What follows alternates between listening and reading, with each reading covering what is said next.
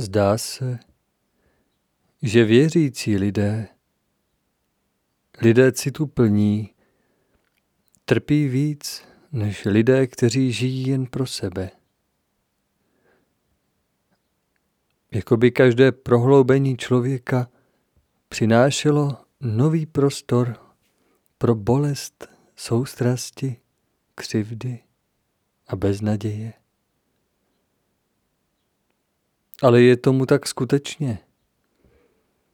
Skutečně má člověk, který je obklopen lidmi bez citu, trpět. Má prožívat hroty života, dívat se, jak se všechen život řídí ke zničení a soužit se, že s tím nemůže nic udělat. Ne, to není jeho cesta. Každý může žít svým životem uprostřed životů ostatních, aniž by podléhal bolesti, strachu a zoufalství, které si uchystali jiní.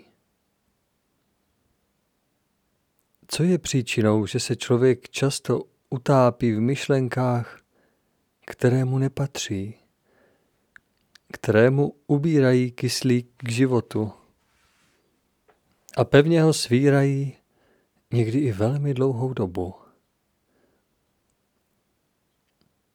Je to on sám, kdo přináší potravu vlastnímu neštěstí. Je to jeho pozornost. Ano, pozornost a vědomé směřování myšlenek vytváří proud, který zákonitě přivádí proti proud. Ve zpětném účinku přichází k nám to, čím se zabýváme v zesílené míře – Ať se tím zabýváme, protože to chceme, nebo ať se tím zabýváme, protože to nechceme. V tomto není rozdílu. Proto, kdo se soustředí na neštěstí, bude je prožívat, i když sám žije v blahobytu a svobodě. Bude jim stísněn a drcen, dokud se nerozhodne zaměřit svou pozornost jinam. Ve svém citu se postavil do role soudce poměrů a osudů, se kterými nesouhlasí, i přesto, že nemůže vidět ani do těch nejzjevnějších cest vláken osudového dění, ani u vlastních nejbližších příbuzných.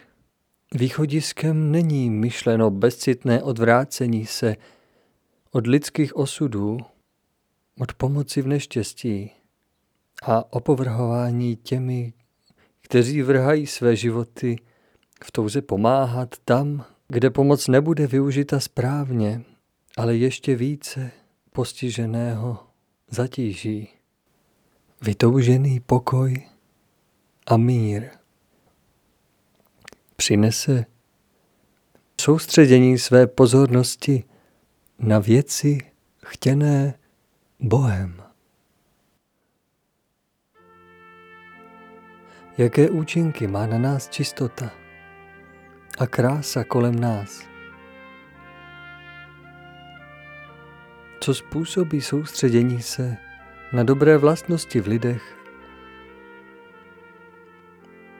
Musíme se namáhat, abychom dokázali něco, co jsme dlouho nepoužívali.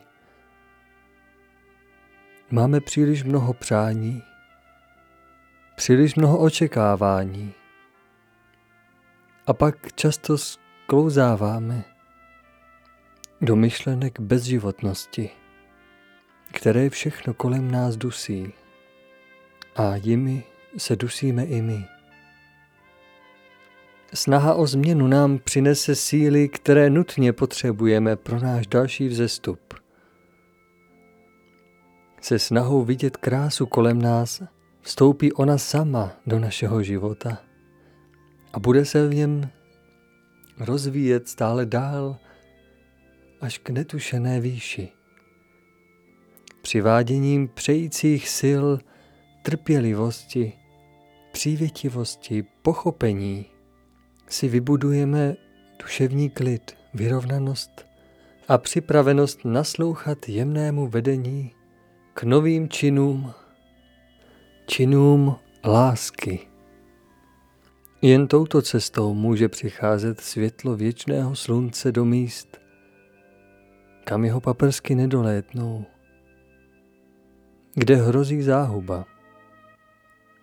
Hluboko klesá do tmy, kdo se otočil zády k životu. Pravda ve své chladivé čistotě nedokáže přimět mrznoucího, aby se k ní otočil čelem. A je to pícha falešných přátel, kdo pronásleduje nešťastníky, vrhá je za nimi střípky pravdy, které podobný ledovým šipkám způsobí jen bolest a další uzavření. Pouze teplo lásky, které se neskrývá v učených větách a honosných gestech, ale v úplně prostých slovech a činech dobrého srdce, pouze ono zahřeje odcházejícího dozad. A má tu moc přimět ho, aby se ještě jednou otočil a zahlédl vzdálené slunce, kterého jeden paprsek mu přítel bližní přinesl. Tu nastává zázrak.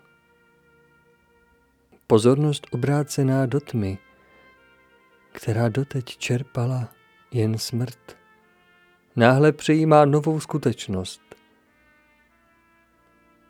Život proudí opět do pookřívající duše a ona se ladí, roste, stoupá a v osvobození jásá, neboť tlak je náhle pryč a nachází jasnou nitku věčného světla. Smí v uvědomění pomíjivosti prožít skutečný smysl této chvíle.